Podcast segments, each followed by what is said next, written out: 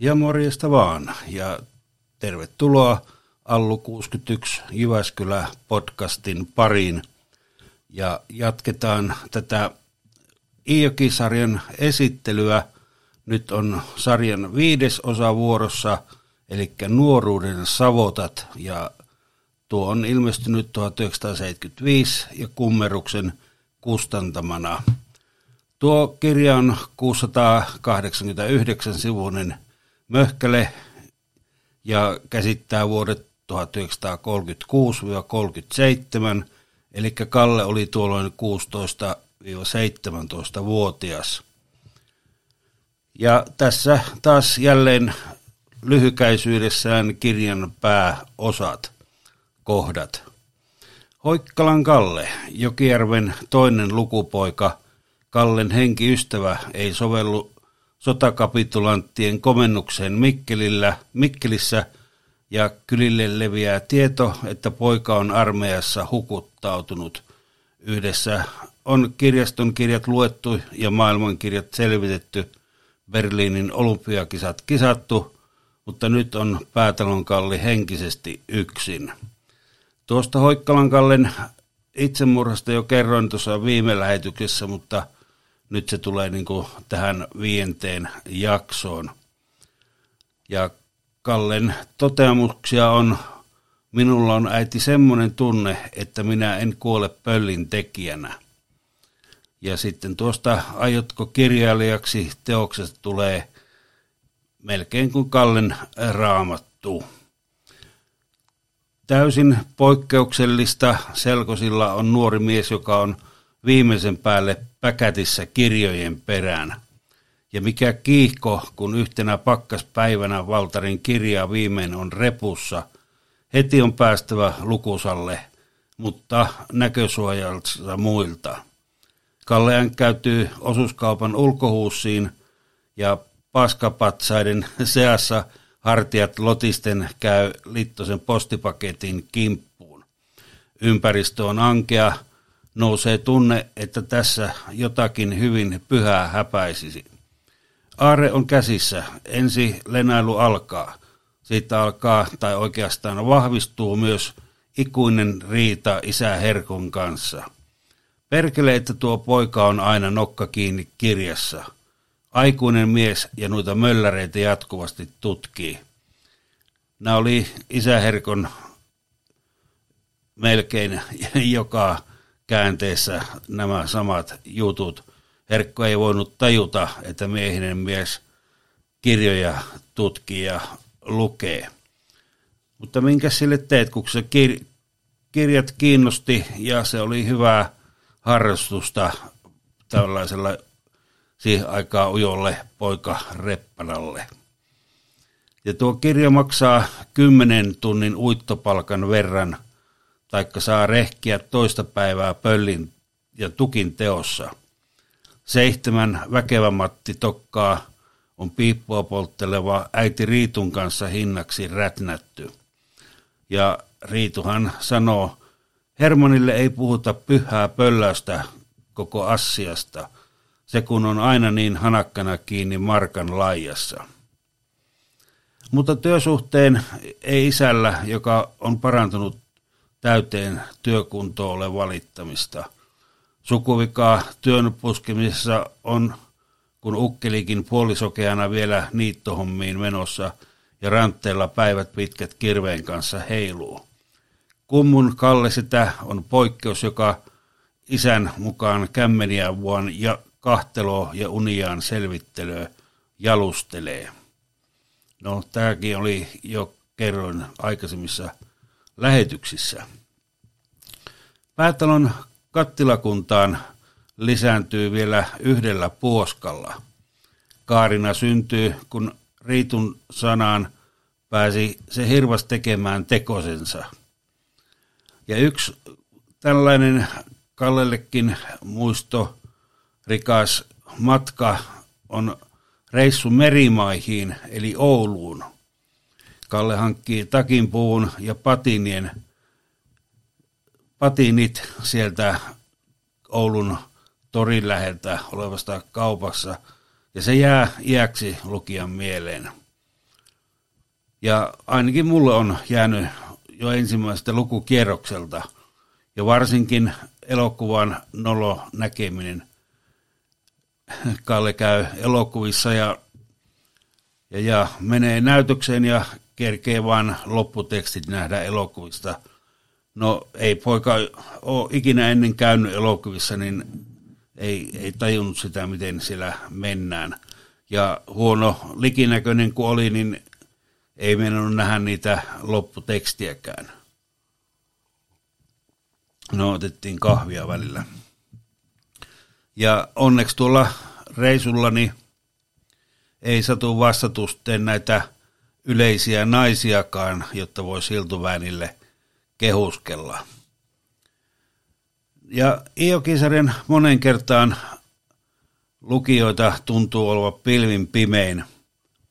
Parhaimmassa tapauksessa kymmenes läpilukukertaa ei tympäise eikä riitä, vaan joka päivä on imaistava pala kallea. Tiedän, että lukemisen päättää vain oma lopullinen lähtöni, ei mikään muu, jos sekään, kertoo kymppikerhoon kuuluva Esko Myllymäki – päätalon 20 juhlilla. Varmaan näidenkin sanojen takia ei Eskoa eikä Ylen lukijoita tympäse. Ja sama on mulla itsellä. Paljon on sivuja vielä luettavana ennen kuin pääsen tuohon kymppikerhoon. No, no puolessa välissä on kuitenkin. Ja tosiaan tällä hetkellä on pitänyt pikkusen la- taukoa näistä Iokisarjan kirjoista. Mä tosiaan luin ne viiteen kertaan koko sarjan oikeastaan ihan putkeen, että pitänyt välillä taukoa ollenkaan. Mutta nyt tosiaan on vähän aikaa, muutaman kuukauden jopa, ollut ilman tuota päätalon kirjaa ja täytyy todeta vähän samaa kuin tuo Esko Myllymäki, että himot on päästä taas tuon kirjan kimppuun. Ja varmasti tässä kuukauden sisällä aloitan ton urakan uudemman kerran. Se olisi sitten kuudes kerta, no vielä olisi neljä sitten sen jälkeen, niin kun pääsee kymppikerhoon. Mutta uskon, että sekin päivä vielä tulee esille. Varsinkin syksyllä, kun meinataan vaimon ja koiran kanssa lähteä tuonne Lappiin vähäksi aikaa asumaan Ivaloon, niin siellä on mukava sitten talven pimeinä hetkinä lueskella päätalon kirjoja ja varmasti on mukava kokemus. Mutta niin kuin edellisissä jaksoissa, niin tähänkin tulee tämmöisiä kotitehtäviä, eli otatte selvää, mitä tarkoittaa röppöri, nääläytyä, ihomies, ölövä, leipipelkka, talittunut ruppi. Joo, en, kahta viimeistä en varmasti tiedä, en vaikka kuinka mu- muistelisin, mutta enpä ole lukenutkaan vasta kuin viisi kertaa ton, ton kirjan sarjan lävitse. Mutta se on tosiaan merkille pantava, että tuo isä Herkko ei, ei tosiaankaan hyväksy tuota kirjojen lukemista ja joskus jopa vähän häpeisi, kun tuolla tukkikämpällä miehet joris, mutta Kalle otti kirjan ja meni nurkkaan johonkin lukemaan sitä. Se ei kuulunut miehiselle miehelle. Ja samoin tuo ensimmäinen kohta, missä tuo Hoikkalan Kalle menehtyy siellä armeijan reisulla. Se oli Kallelle todella kova kolaus.